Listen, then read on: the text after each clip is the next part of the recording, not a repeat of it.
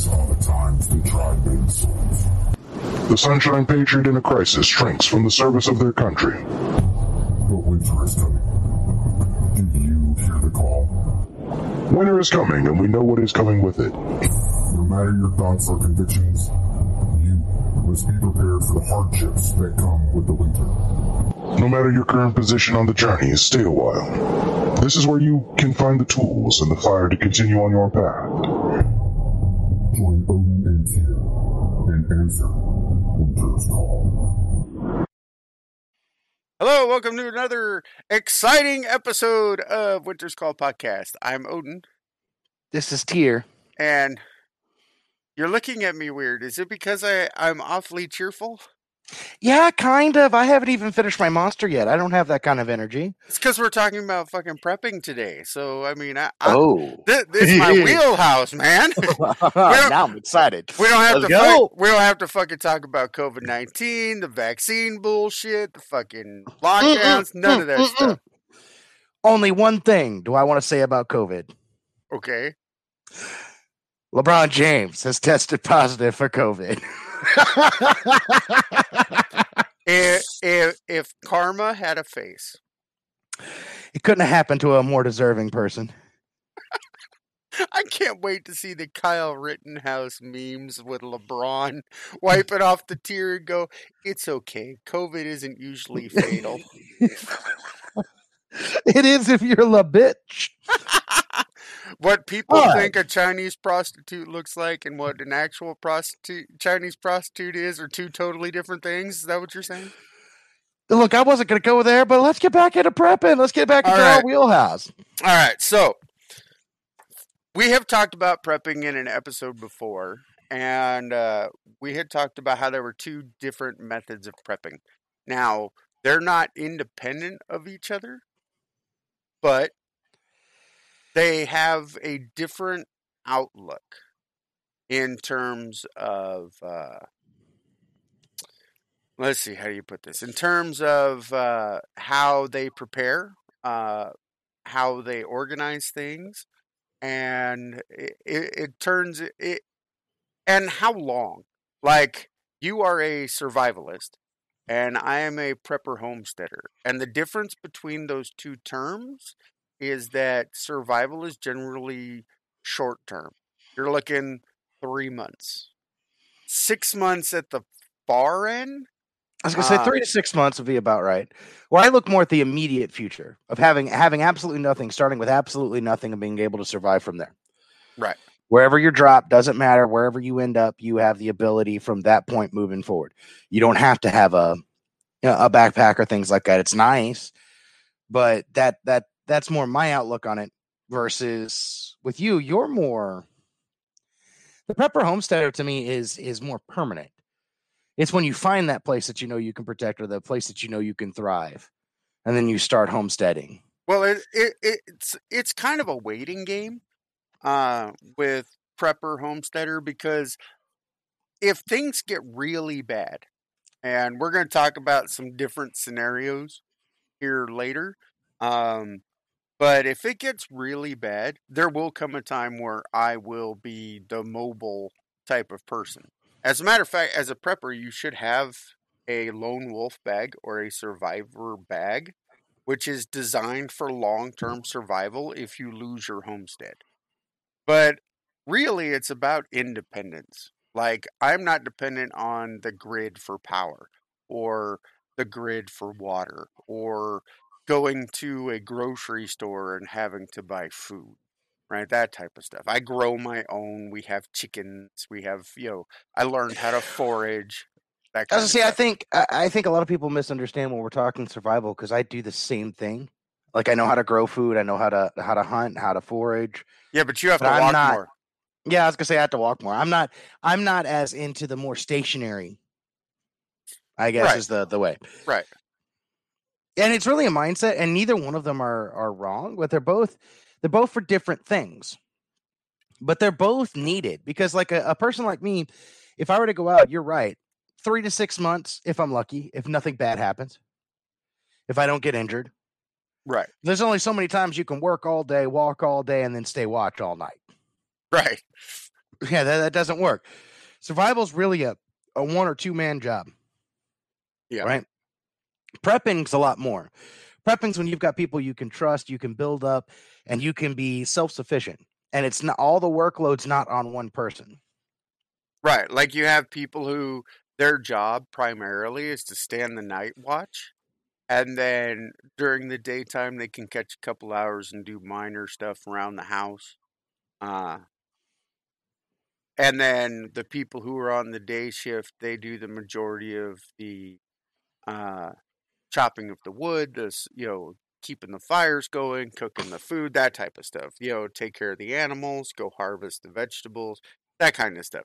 But because you can't do it, you'll drive yourself crazy if you try to do everything all at once. Now, that being said, though, these two are not mutually exclusive. They work together. They yes, they can.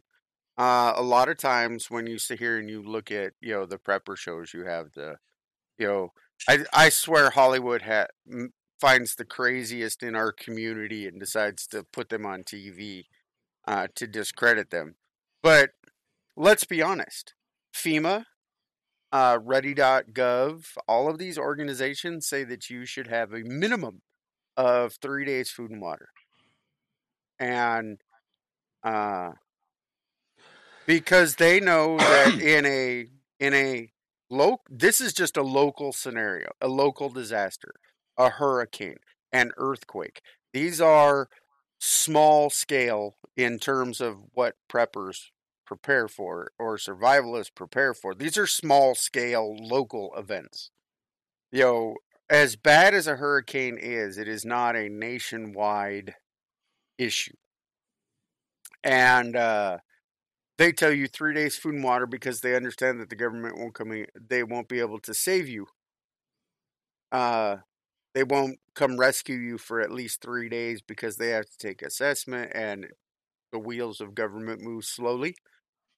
But in reality a prepper looks at it and sits here and goes there are multiple scenarios that are reliable scenarios trustworthy scenarios that say that if it is a large scale uh, issue, you're on your own. There is no one coming to save you.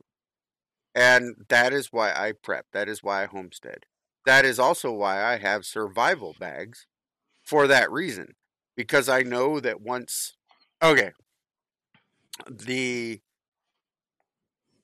The average person is not going to prepare at all. They might have, if they live in an area that is used to natural disasters, they might have a three day, you know, 72 hour survival uh, bag, or maybe if they're lucky, 14 days, right? If you look at a grid down scenario, a nationwide grid down scenario, which I'll talk about that in one of the the worst case scenarios, right? If you look at it, that is actually statistically going to happen within our lifetime. And if that happens within a year, nine out of 10 Americans will be dead in a year. So think of you and, te- and nine of your friends, and they will all be dead at the end of the year. And that's if the power goes out for a year once you get past that initial point, that number doesn't stop.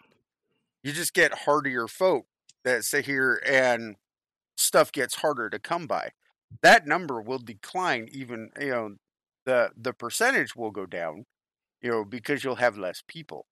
But the people aren't going to stop dying. No, and I think one of the things I'd like to point out just before we, we get too deep into it what I like to do, survival lasting a couple, you know, lasting a few months, it's really useful for one thing: getting to that one spot you all already declared ahead of time. Yeah, and then finding the things that you need for that spot to flourish. Yeah, and and preppers have done research. Preppers and homesteaders have done research on where they're most likely to be safe. Uh, to have gathered their resources there. And we understand that it's a risk, but it's a risk that we're worth fighting and dying for because we understand that that's our last stand. And it could be a bug in scenario, it could be a bug out scenario. But even if even if I had to leave and I had to leave my chickens and I had to leave my fruit trees, I have enough portable food that I can go for quite a while and take it with me immediately and go find an, a better bug in spot. Because the skills are what's important. And I think that's something that people don't realize that kind of crosses between the two a lot too. Yeah, is that it's a skill based game, not a.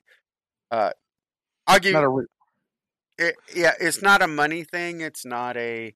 I have a year's worth of, you know, I have a year, XYZ. yeah, of X Y Z that I can survive on if need be. Uh, if I can forage, I can forage anywhere. If I know how to fish and I know how to hunt, I can fish and hunt anywhere. If I know how to start a fire, I can start a fire anywhere. Uh, it, you know, and there are certain techniques used for different areas, different weather conditions, all of that stuff. But if I'm familiar with the general principle, that knowledge makes you valuable. Uh, so we're gonna talk about worst case scenarios that have actually happened and then some that haven't. Um, let's see. What is his name? I always forget his name. Selco. Selco showed up in 2011 uh, on the survival boards. I mean, just came out of nowhere. And he painted a picture that most Americans don't get because it doesn't pierce their information bubble. And, and what I mean by information bubble, it is the information that you are exposed to every day and the bias behind it. I'll give you a perfect example. In in 2016, they did a Pew Research poll, right? And they asked about gun violence based off of what they got their news from. If gun violence has gone up, down, or stayed the same in the last 20 years. And what do you think the responses were? Most people said that gun violence had gone up in the United States.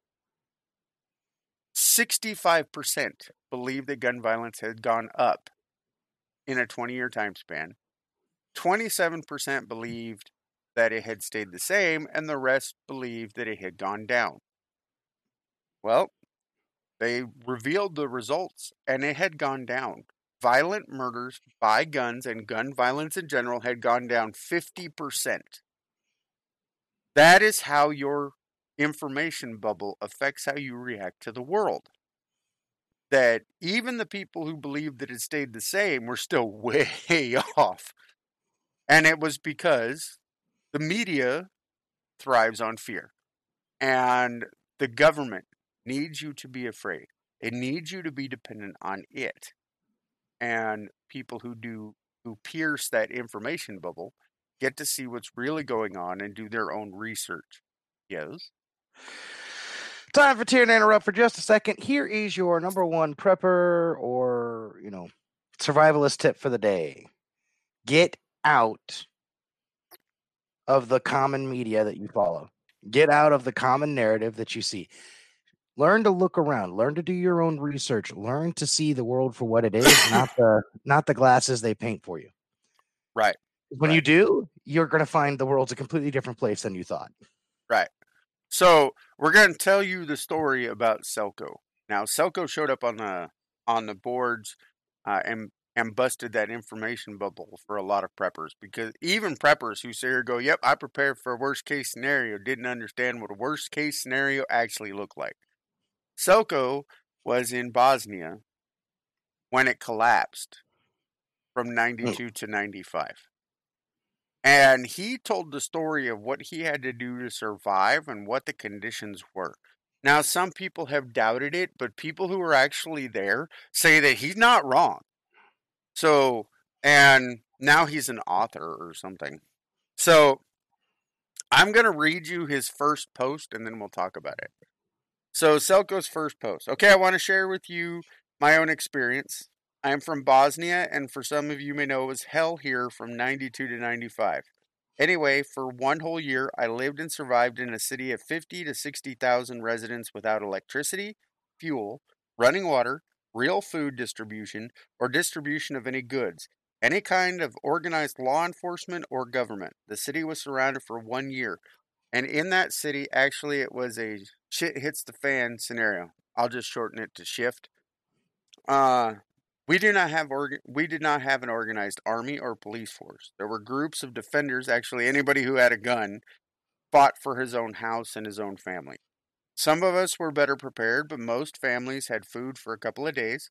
Some of us had a pistol, a few owned an AK 47 when it all started. Anyway, after one month or two, gangs started with their nasty job. Hospitals looked like butcheries. Police force vanished. 80% of hospital staff had gone home. I was lucky. My family was big in that time 15 members in one house, five to six pistols, three Kalashnikovs, so we lived and survived. Well, most of us. I remember the United States Air Force dropped MREs every 10 days as help for a surrounded city. It just was not enough. Some of the houses had little gardens with some vegetables, most did not. After three months, rumors started about the first deaths from starvation. Deaths from low temperatures. We stripped every door, window frame from abandoned houses for heating. I burned all my own furniture for heating. Lots of families died from diseases, mostly from bad water. We used rainwater for drinking. Several times I ate pigeons. Once I ate a rat. And money and gold was not worth shit. We traded things. Black market works. For examples, for one corned beef can, you could have a woman for a couple of hours. It sounds bad, but in a shit hits the fan scenario, it was reality. I remember most of the of that women were just desperate mothers. Candle lighters, antibiotics, fuel, batteries, rifle ammo, and of course food. We fight like animals for that. In situations like that, lots of things change. Most people turned to monsters. It was ugly. Strength was in the numbers. If you were alone in the house, you were probably robbed and killed, no matter how well armed you were. Anyway, the war ended, again, thanks to America. It is not important which side was right in that war. It was almost 20 years ago, but believe me, for me, it was just like yesterday. I remember everything, and I think I learned a lot. Me and my family are prepared now. I am well armed, stocked, and educated. It is not important what is going to happen earthquake, war, tsunami, aliens, terrorists. Important things is that something is going to go wrong. And from my experience, you cannot survive alone.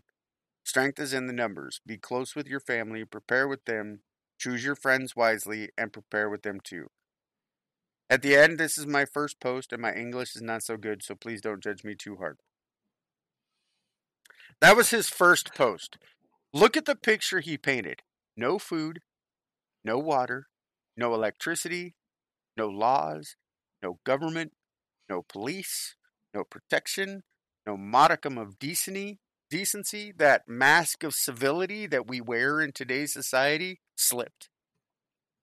And within months, they they had turned into animals. And I don't think people understand how quick that can happen. Like how if people you would think are, are good people or kind people that will literally knife you because what you have is what can feed their family. Yeah. Uh, you know, when the when times were good in the United States and all of the shelves were stocked, you had three days, three days worth of food in that grocery store before it had to be resupplied. Now you have even less than that because of the scarcity caused by the shits and giggles administration. Right? So you have you have three days that if if shit hits the fan, you have three days where society may keep that mask up. But let me ask you a question. Uh, let me let me stop that for a second. All right. Yeah, you say three days. Yeah, generally the Generally three days. Yeah.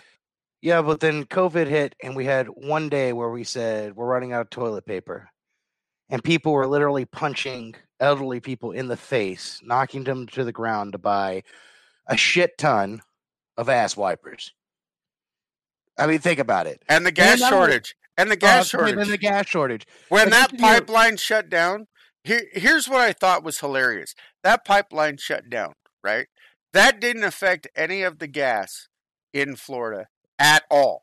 And yet there were lines of people trying to pour gas into laundry baskets that had holes in them. They were putting gas in plastic bags and then putting them in their trunks. Do you people not understand what happens? Why that is so funny? Why people who saw that went, oh no, is somebody going to tell her? Because gas eats plastic. Quickly. she didn't even double bag. I'd be lucky if she made it to the end of the block. Well, here's here's a one way that I like to describe it to people. Um, you've seen the violence that happens on Black Friday. We just had Black Friday, right? Yeah, I, I think the violence was pretty low because everybody's so afraid. But But normally, I mean, you've got people that will fist fight. Well, there was a shooting in South Carolina over a TV. uh, yeah, So I mean, this is over Black Friday. This is one day out of the year where they can buy some stuff at lower price. Imagine what happens when that stuff's not available anymore. Yeah. Imagine what happens when it's not just tea, when it's just not toilet paper that is in shortage, but it is the food. And for all of you people who said, "Oh, we'll just come together as a community," let me ask you something. Deep down, in in in the dark parts of your your brain, In the real, in part. the real part, your daughter, your son, has been starving and it has had no food for two weeks. Now you know that your neighbor down the street was a prepper, or you know that the person down the street is more well off than you and they have food. Their children aren't starving. Their children look just fine. What would you do to feed your child? Oh, and before you even start, before you even start to try to pontificate and say, "Well, I am better than that," no, you're not. No, you're not. Right.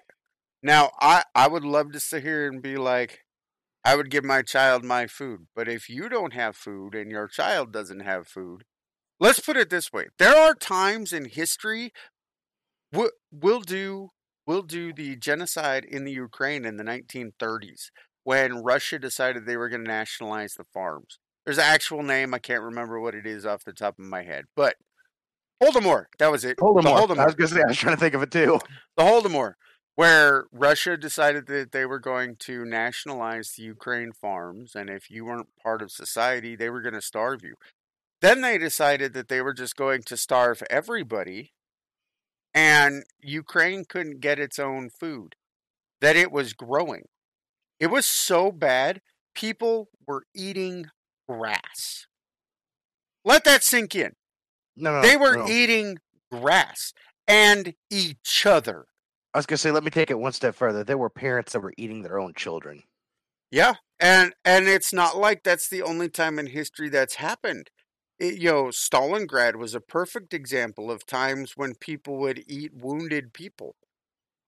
When we had a plane crash in the Andes, those soccer players, they did the survival thing and ate the dead first, but eventually it got to the point where they ran out of dead people. And then what happens? Don't think that because you live in the 21st century that you are above the barbarism or what it takes to survive.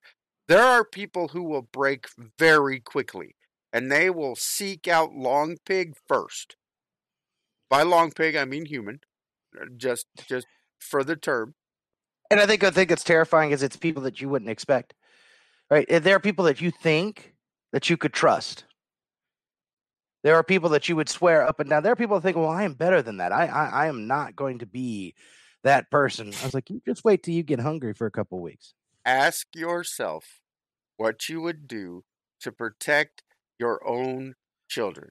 And, And- you don't have to you don't have to look any farther than women who stay in abusive marriages to protect their children. They will stay there to protect their children. They will un they will take a god awful amount of punishment before they finally act. Those are people who are just doing it to protect. Imagine what they would do if they had to feed the starving children. You'll have people down the street who will descend quickly. You will have, especially people who have lived hand to mouth their entire life, who make it paycheck to paycheck and have no supplies whatsoever. They have no money saved up. They have no skills because the government has taken care of them. They they have gotten used to eating fast food. They've gotten used to eating prepackaged food that they can stick in the microwave. Now they don't have it. Not only do they not have it, but they don't have a microwave anymore. There's no power. There's no water. If you haven't let let's put it this way. If if you live in a cold climb and this was to happen during the winter, you have 3 hours before you're going to freeze to death. You have 3 days without food and or 3 days without water and 3 weeks without food. If you don't meet those minimum requirements in that amount of time, guess what? You're dead.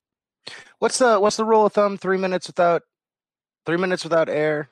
Three okay, it's three minutes without air, three three Three hours without hours, shelter, Shelter. three days without water, and three weeks without food. Keep that rule. Now here's something real quick before we get off the subject. We've talked about how bad and how e- how how dark it can get. So don't you ever fucking forget it. Just because you're ready, everyone else turns into an enemy at that point. Everyone else is a is a problem, is a potential threat. You do not let your your soft-hearted nature or the fact that and that's where, you know, in my that's where the survivalist differs in some regards to the prepper. It's because unless we know you, unless we trust you, there is no way in hell I'm sleeping with you near me. the prepper is the same way. You know that, right? Yeah, but you have a you all have more people that you trust. I have a network of people that I can trust that if if shit hits the fan, will assemble at my house because that is where I have the yeah, mm-hmm. uh, yeah, the uh, that is where I have the majority of my supplies. And if it ever came down to it, hey, supplies ran out. Hey, we got raided. Hey, there's a large force of people coming. I can either choose to fight or I can choose to take what supplies are mobile and move out. See, that's I, I'm kind of a hybrid between the two because I'm a, I was a survivalist first, and then yeah. and then I got married and I became a a, a homesteader and a prepper because I don't want to drag my wife and children through the stuff that I had to do to survive. Right, but I am fully prepared to do it if necessary. But Because- the point the point I was trying to make though is remember everyone around you. No. Yeah. Not everybody took your advice. Not everybody Sahir and our preppers. Not everybody has weeks worth of food. Not everybody stored up water. You know, in Florida, you may have water. People may have water and food in their house until like December 1st when it's the end of hurricane season. And then it's like they eat all of their food and water for the from their hurricane supply kit because they must. It's the only thing I can think of is they must do that because come June 1st when it's the start of hurricane season they actually have a tax break so people can go buy freaking food and water and gasoline for the start of hurricane season so they sit on it for 6 months hope that nothing bad happens and then they blow it at the end. Find the people who aren't blowing it you know what I mean? There are online forums that you can go to that where you can meet like-minded individuals.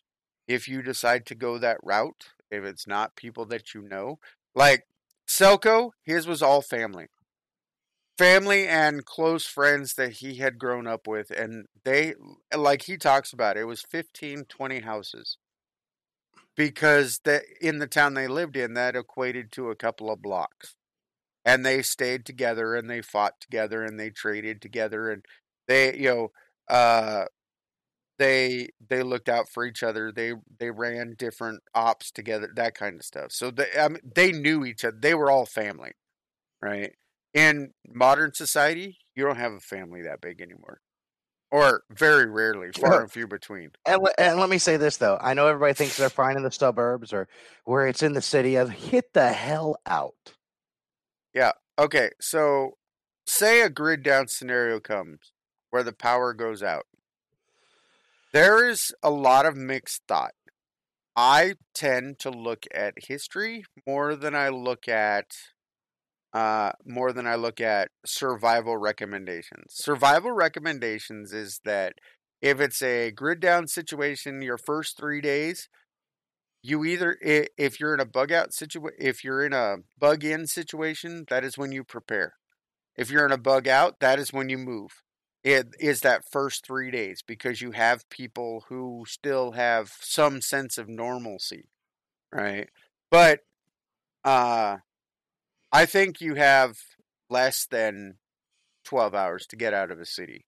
And if you ever doubt that, go look up New York City, 1977. Find out what happened. In New York in 1977, all of New York City went dark within four hours. Within four hours, they were already rioting in the streets because a major city is a death trap in an emergency situation. And the government knows it. If I was an evil government and I had all of these mouths to feed who were going to come look up the government to help them out, but I didn't want to do it or couldn't do it, I would station the military on the entry points into that city and I would let them kill each other. And it would take less than a week for gangs to be established in a majority of that city. Then I would send in my troops and see and clear out who was left. I mean, it is a cruel thing, but let's be realistic. In a grid down situation or in an emergency situation where the government is just absolutely over, uh, overwhelmed, where the government is on the verge of collapse or has collapsed, ain't nobody coming for you. And those towns, those cities that uh, you know, oh, it's the it's the ambiance. It's the I love being in a town of 8 million people.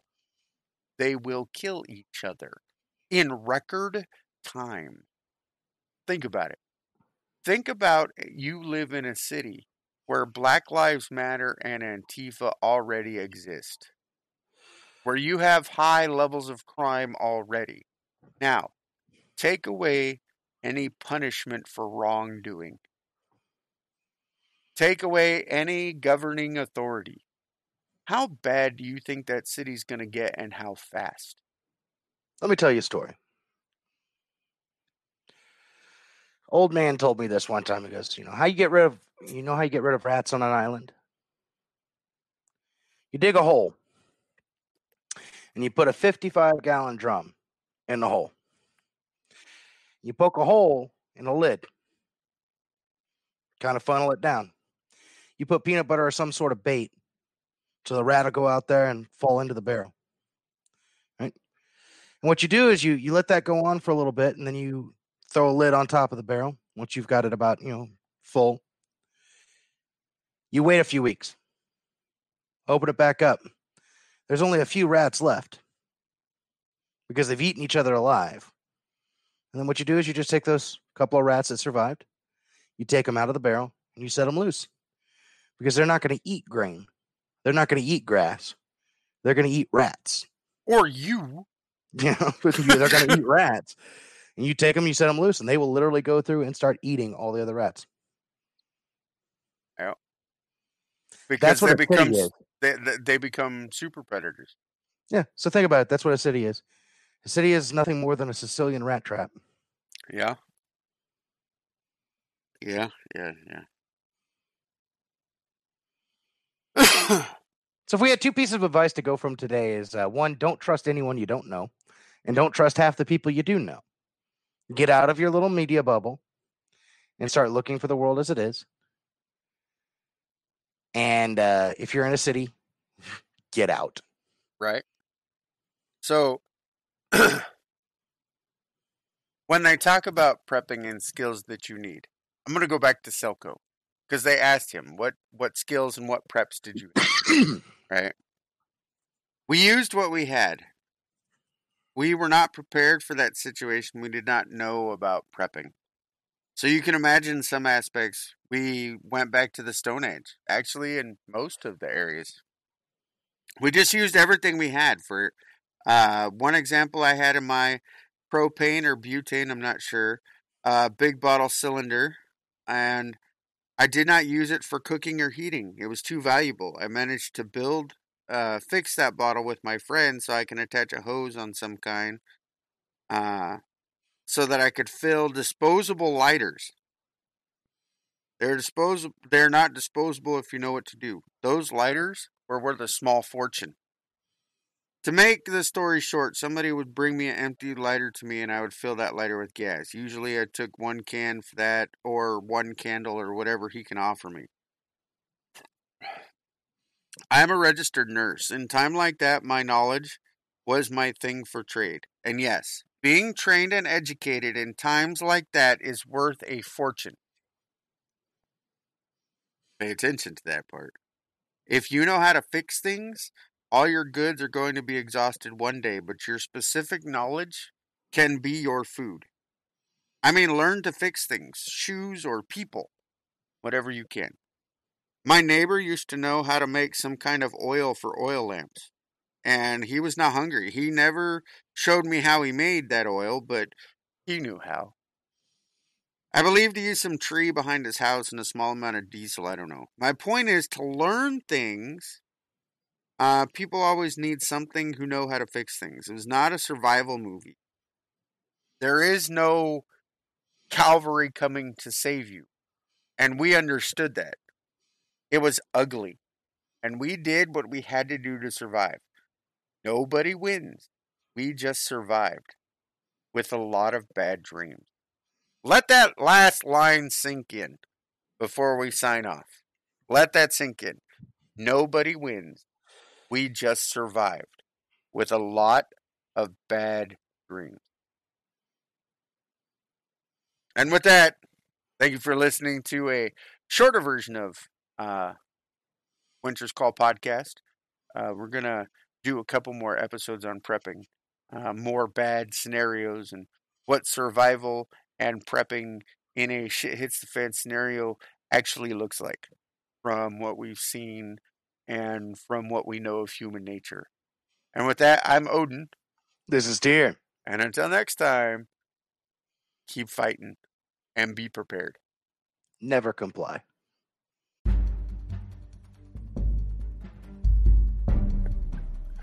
The preceding podcast is brought to you by Heimdall, keeper of the Bifrost.